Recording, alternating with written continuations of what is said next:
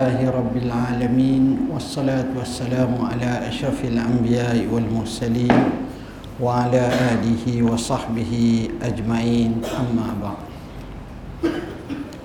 yang dikasihi sahibul fadilah pengusi kita pada malam ni pengusi masjid barisan jawatan kuasanya ashabul fadilah tutup imam tutup guru orang-orang besar kawasan ini muslimin muslimat hadirin hadirat yang dirahmati Allah sekalian. Pada malam ni insya-Allah sebelum saya menyampaikan ceramah saya merasa teruja kerana dapat hadir ke masjid ini yang saya ingat saya datang ke masjid ini masa saya belajar Sanawi Zainal Abidin dulu. Mana cerita lama sangat dulu ada ustaz-ustaz Arab. Jadi mari sini sekali-sekala pernahlah datang ke sini. Alhamdulillah tajuk ceramah kita pada malam ni adalah tafsir surah Al-Kawsar A'udzubillah minasyaitanirrajim. Bismillahirrahmanirrahim. Inna a'tainakal kawsar fasalli li rabbika wanhar inna shani'aka huwal abtar. Ayat ini surah ini adalah surah yang paling pendek dalam Al-Quran Al-Karim. Ada setengah orang dia jawab secara logik. Dia kata kenapa dalam Al-Quran Al-Karim ada surah panjang seperti Al-Baqarah, Ali Imran, An-Nisa, Al-Maidah, Al-A'raf, Al-An'am. Dan kenapa dalam Al-Quran ada surah pendek seperti surah Al-Kausar, surah An-Nasr, surah Al-Ikhlas, surah An-Nas, surah Al-Falaq. Jawab dia, supaya tidak ada alasan orang malas baca Quran kalau panjang kau tak boleh baca pendek takkan tak boleh baca juga. Jadi tak dapat tidak kena baca Al-Quran Al-Karim. Sekurang-kurangnya menjadi bacaan kepada kita dalam kehidupan kita. Setiap hari kita baca Quran. Tuan-tuan dan puan-puan yang dirahmati Allah surah ini dinamakan surah Al-Kawsar Al-Kawsar maknanya banyak maksudnya Salah satu daripada maksud Al-Kausar Telaga Kausar. Dan juga kata setengah ulama Kausar dengan mana kebajikan dan kebaikan yang banyak. Allah subhanahu wa ta'ala menyebut ayat ini Surah ini Di mana surah ini pendek. Tapi sebahagian ulama menyatakan Asbabun nuzul surah ini ialah satu hari Nabi duduk bersama dengan sahabat-sahabatnya dalam majlis. Dia duduk dalam majlis bersama dengan sahabat-sahabatnya. Sedang dia duduk dalam majlis.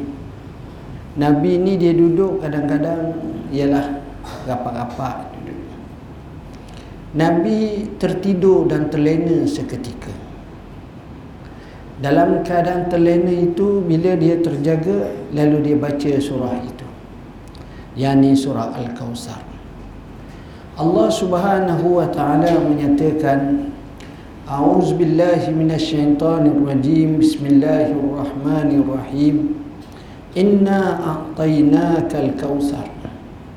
Sesungguhnya kami telah kurniakan kepada kamu Al-Kausar. Tengok dalam Al-Quranul Karim Rasulullah sallallahu alaihi wasallam dikurniakan Allah banyak. Banyak kebaikan kehebatan luar biasa. Antara kurniaan Allah kepada nabi ialah dalam satu hadis yang masyhur Rasulullah SAW bersabda utitu khamsam lam yutahanna ahadun minal anbiya qabli. Aku diberi lima perkara yang tidak diberi pada mana-mana nabi sebelumku. Antaranya seperti jawami'ul kalim. Nabi cakap pendek tapi maknanya besar. Kalau nak syarah, kalau nak bincang, boleh bincang dengan panjang lebar. itu istimewanya Nabi. Bahasanya pandak bahasanya singkat tapi kesingkatan itu disyarahkan, dimafhumkan dan dimaknakan dengan banyak makna. Ha, itu hebat Rasulullah SAW ini.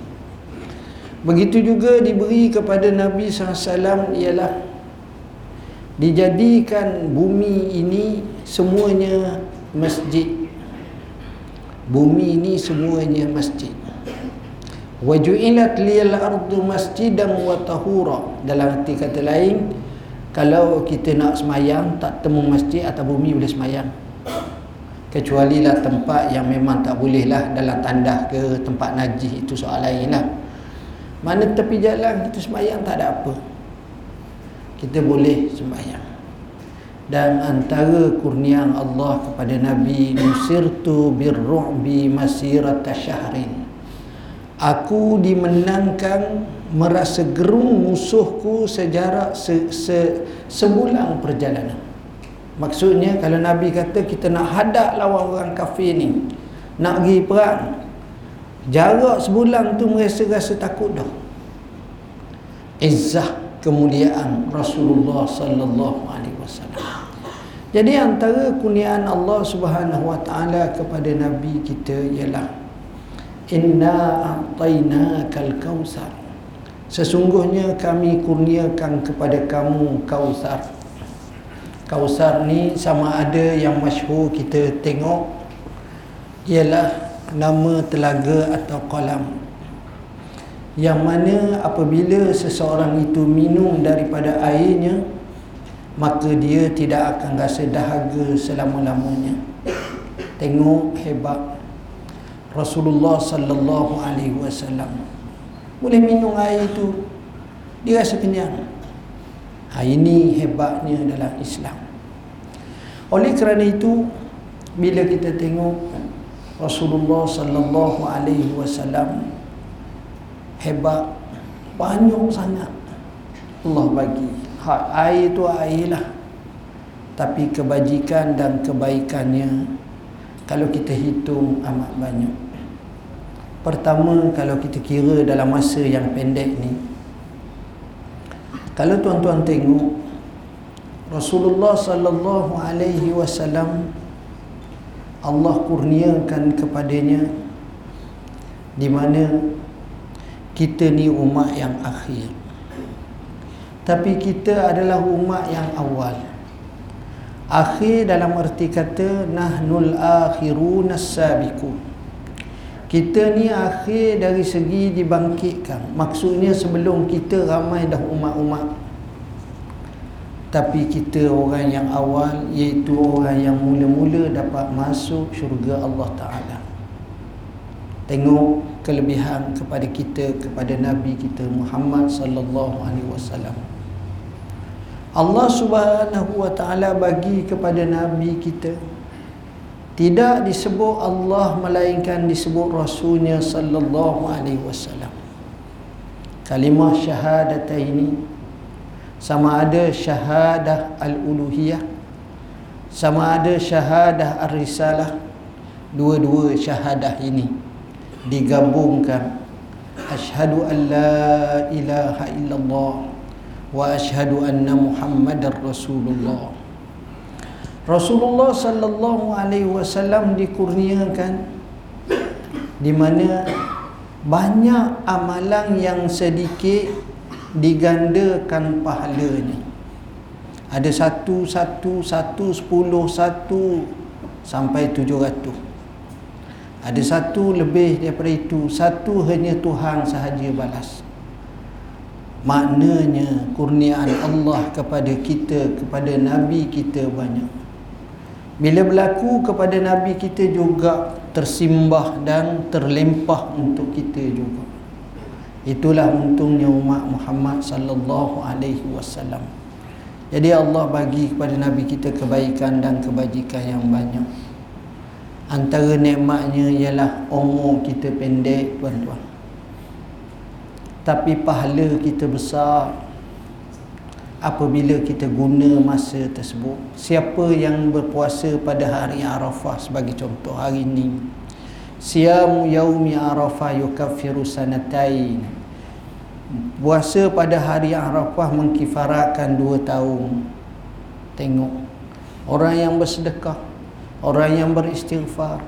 Insyaallah selepas daripada ini kita doa panjang sikit tujuannya tak lain tak bukan nak bersekali dengan suasana orang-orang Mekah sekarang saya baru dapat satu mesej cakap dengan sahabat kita yang berada di Arafah sekarang. Mereka sedang munajat mereka sedang menekuni untuk doa zikir tahlil mereka mengharapkan rahmat daripada Allah Rabbul Alamin. Nikmat yang besar tuan-tuan. Inilah hebatnya hari seperti ini namanya hari Arafah Allah Subhanahu Wa Taala kurniakan kepada kita nak kepada nabi kita banyak kurniaan. Tengok. Biasanya bila kurniaan ni apa benda kita nak buat?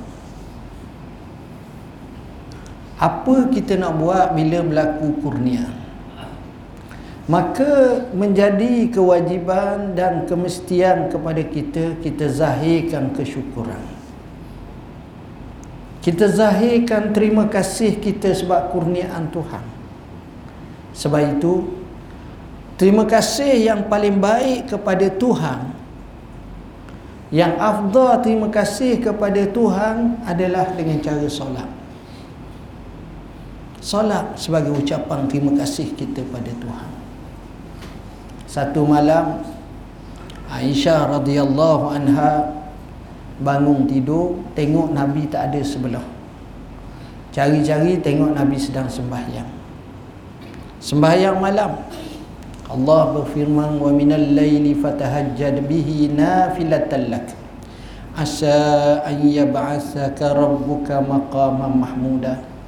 Daripada sebahagian malam hendaklah kamu bangun melaksanakan ibadat tahajud sebagai satu tambahan sunat bagi kamu Mudah-mudahan Tuhan kamu akan bangkitkan kamu pada kedudukan yang terpuji. Jadi Nabi semayang malam. Aisyah terus bertanya kat Nabi dan berkata, Ya Rasulullah, Qad ghafarallahu laka ma taqaddama min zambik. Allah telah ampun dosamu yang telah lalu. Apa pasal kamu duduk susah-susah sangat? Apa jawab Nabi? Jawab Rasulullah sallallahu alaihi wasallam, "Afala akunu abdan syakura?" Tak patut ke aku nak jadi hamba Allah yang benar-benar bersyukur? Tengok. Pertama, bila dah dapat nikmat yang banyak seperti itu, Nabi nak menzahirkan ubudiyah dia kepada Tuhan. Yang kedua, antara bentuk ubudiyah kepada Tuhan adalah syukur. Macam mana Nabi menterjemahkan makna syukur bukan dengan lisan tapi dengan perbuatan. Sebab itu Allah Subhanahu wa taala berfirman i'malu ala daud syukra.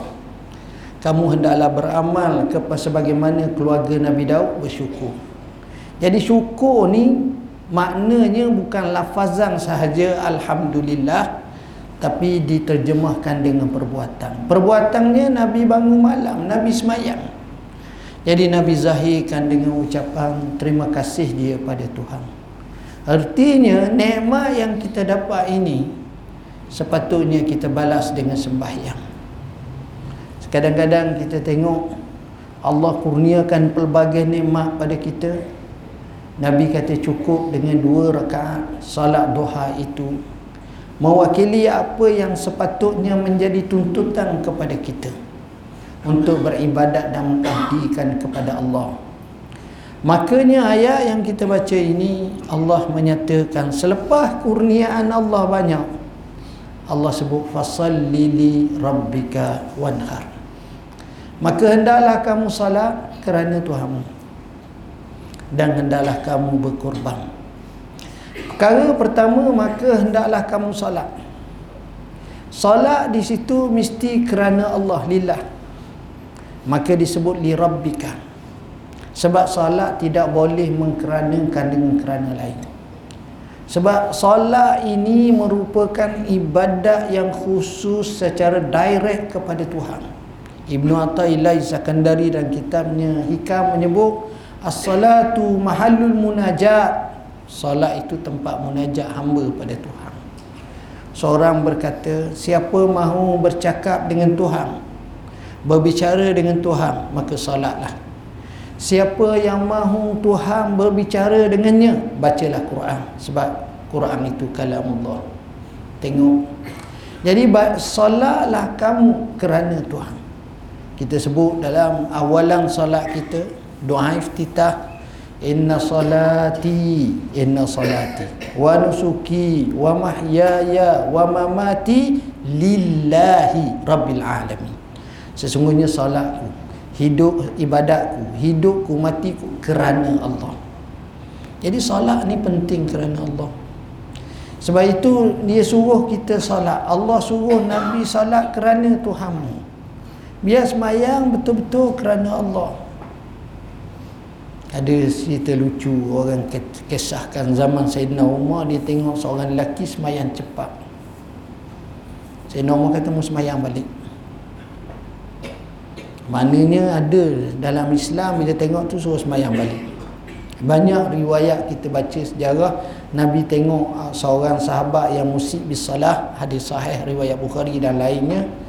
Nabi kata irji' fasalli fa innaka lam tusalli kamu semayang semula kamu belum semayang lagi kembali semayang. Sebab dia gopoh. Dua kali dia buat sahabat suruh. Awak Sayyidina Umar perintah lagi. Sampailah kali ketiga dia semayang lambat. Sudah dia semayang Sayyidina Umar panggil dia. Sayyidina Umar kata kau semayang dah semayang Sayyidina Umar tanya hak mana satu kamu semayang kerana Allah? Kata dia hak pertama. Hak akhir lambat tadi. Dia jawab hak akhir lambat tadi aku semayang kerana mu kamu beritahu aku semayang. Jadi aku jadi lambat semayang. Tengok. Maksudnya biar sembahyang ni kerana Allah. Penting semayang kerana Allah. Kemudian fasalli li rabbika wanhar. Kata sebahagian ulama makna solat tu solat fajar. Ada kata solat itu adalah solat hari raya. Tapi kita ambil kaedah al-ibratu bi umumil lafzi la bi khususis sabab. Ibrah itu dia ambil daripada umum lafaz dan bukan dengan sebab yang khusus. Dan yang kedua dia kata wanhar maka hendaklah kamu korban semaya korban. Ha, ini penting. Bila kita semaya korban. Tengok diguna kalimah korban di situ. Tuan-tuan bahasa Arab ni dia luar biasa tuan-tuan. Dia letak mata pisau atas leher binatang tu. Kita letak atas mata pisau atas leher binatang tu dia ada maknanya ada dipanggil zabah. Zabah ni maknanya semelih ada dipanggil makna nahar. Nahar pun semelih orang tanya Imam Syafi'i lembu ni kita nahar ke kita zabah? Imam Syafi'i jawab lembu ni kita kena zabah. Semelih istilah zabah dengan nahar tanya kenapa? Kerana Allah Subhanahu Wa Taala berfirman innallaha ya'murukum an tazbahu bakarah. Makna semelih zabah dengan yang dipanggil sebagai uh, nahar. Zabah ni menatang yang jenis tekoknya pendek. Kambing kebau lembu uh, lekok tekok pendek dia panggil zabah. Jenis tekok panjang ini dipanggil nahar. Nahar ni kalau dia sembelih utai tak sembelih atas kok kat leher dia atas tu dia bawah. Sebab payah nak paut dan cara orang Arab kalau kita tengok cari sembelih utai sekedar je pergi dekat ta bawah dada sikit je. Keluar gebor. Dia tak payah kita pegang ramah-ramah kumpul dak dak kukuh lagi letak tali sendak pula pegang pula. Itu style kita lah style Arab ni dia lain mudah. Ini panggil nahar jadi di situ maknanya suruh korban nahar. Istilah sikit tak payahlah kita bincang sangat. Yang pentingnya korban.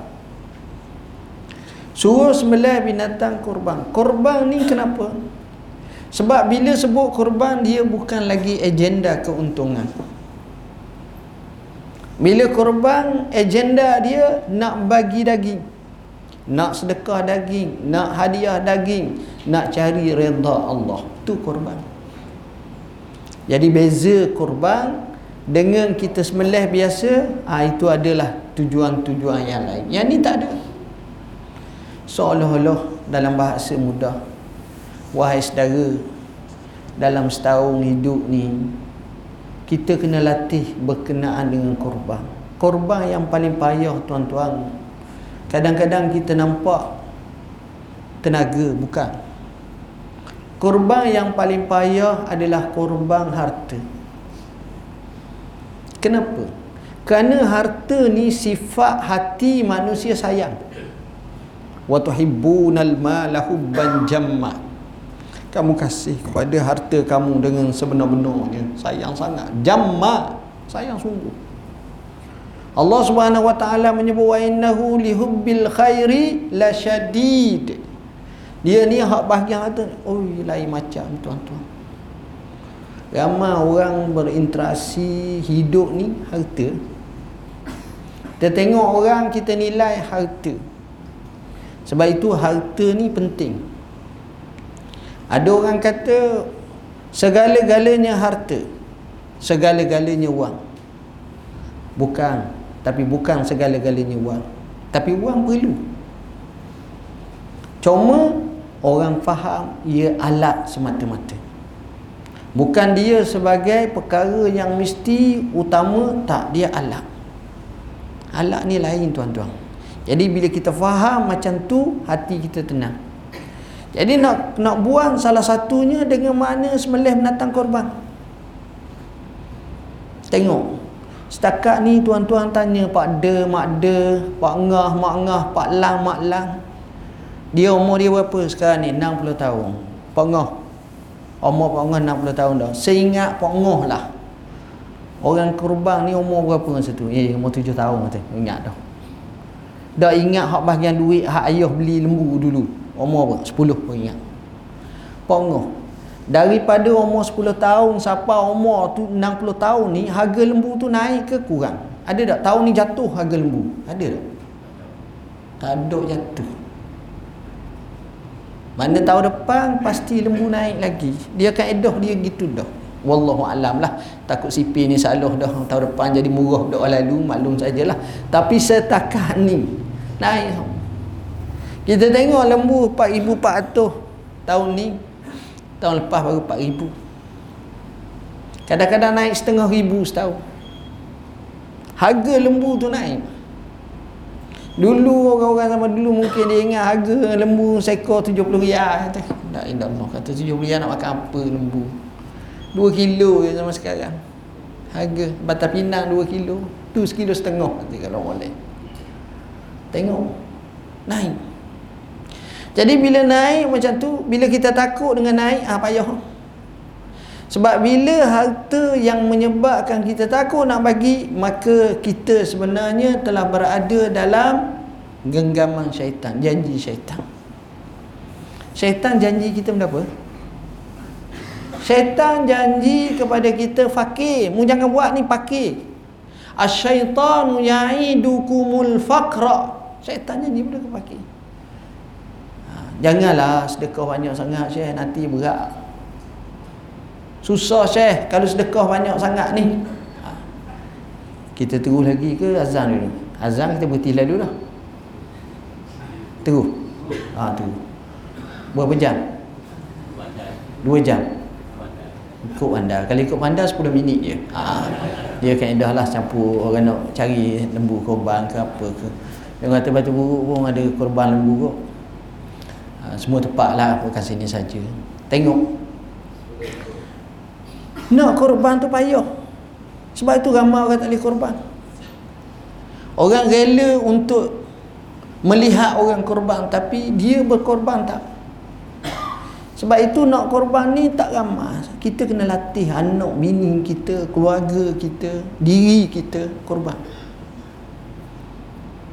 Saya selalu sebut sebab betulan kawan-kawan banyak ada satu bangsa namanya Myanmar. Myanmar ni tuan-tuan ialah hak teruk-teruklah apa yang berlaku sekarang ni. Semoga Allah selamatkan di rahinian di di rahinia tu orang Myanmar ni salah satu perangai dia hak duduk Malaysia hak yang stabil sikit. Kalau korban tu dia suka jenis lembu hak besar paling besar. Dia tak main lembu kecil-kecil. Kita pergi kat Tok Iman tanya mam lembu hak mana? Korban berapa sebahagian mak? Mak kata ada tiga kategori.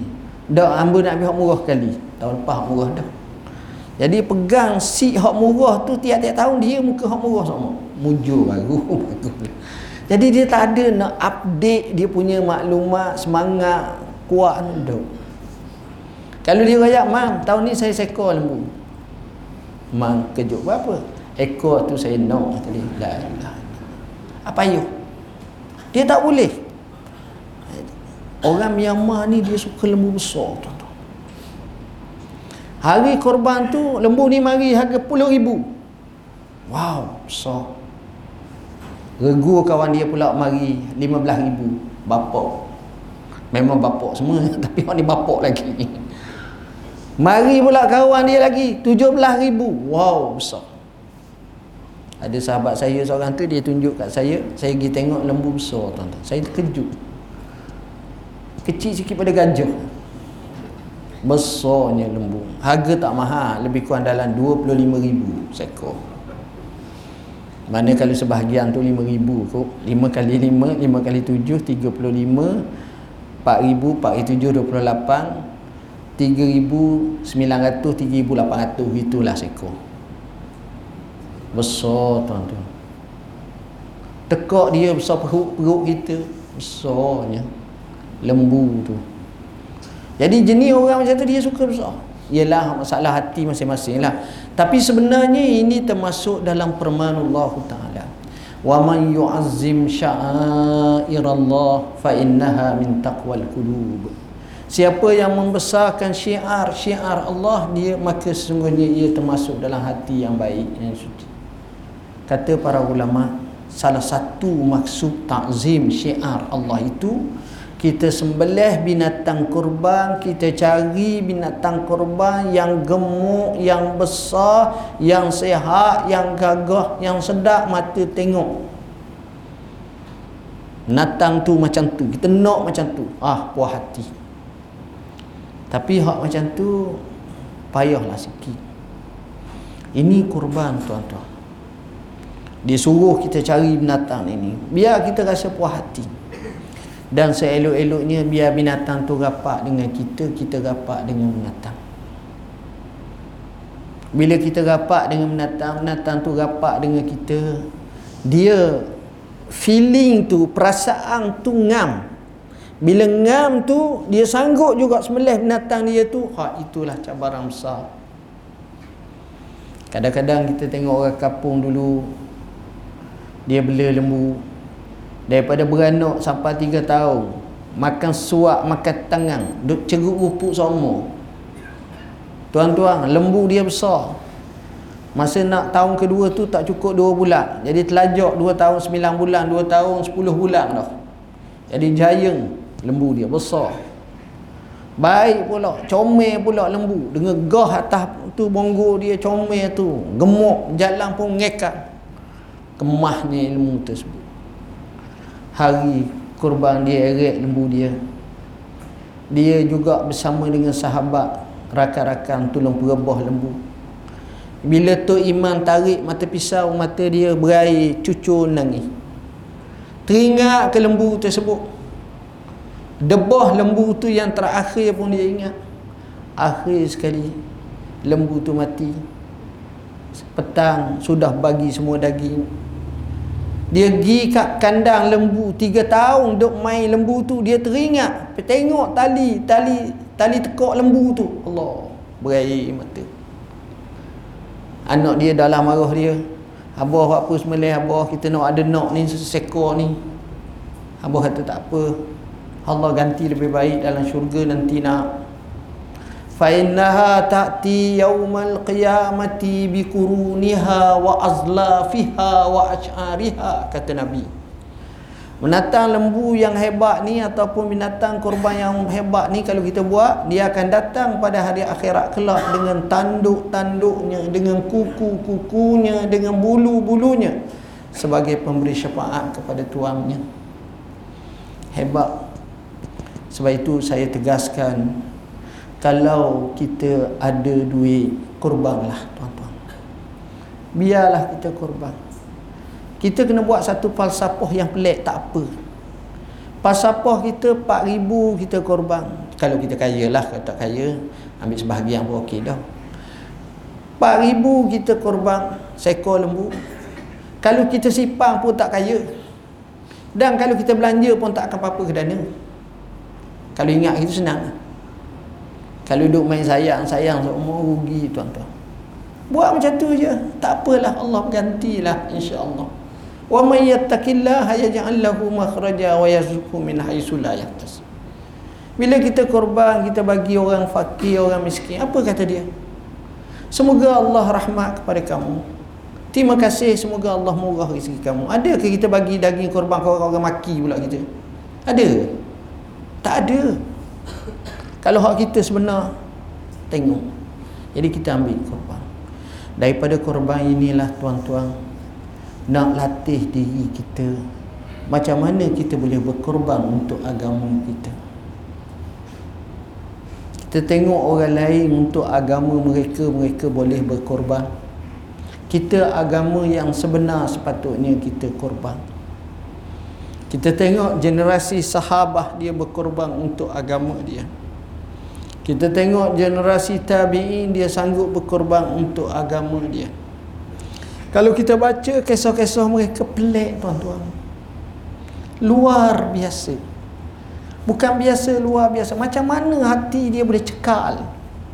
Yang ini kita tak nak faham. Tapi kita faham bila mereka tengok ganjaran akhirat lebih besar lagi. Tuan-tuan dan puan-puan yang dirahmati Allah. Sayyidina Osman ibn Affan dalam satu hari yang dipanggil sebagai hari yang dipanggil sebagai hari orang Madinah susah dapat duit harga barang melambung dalam keadaan tak cukup kesusahan seperti itu tiba-tiba pedagang yang dibawa oleh Sayyidina Osman dengan asetnya masuk kota Madinah.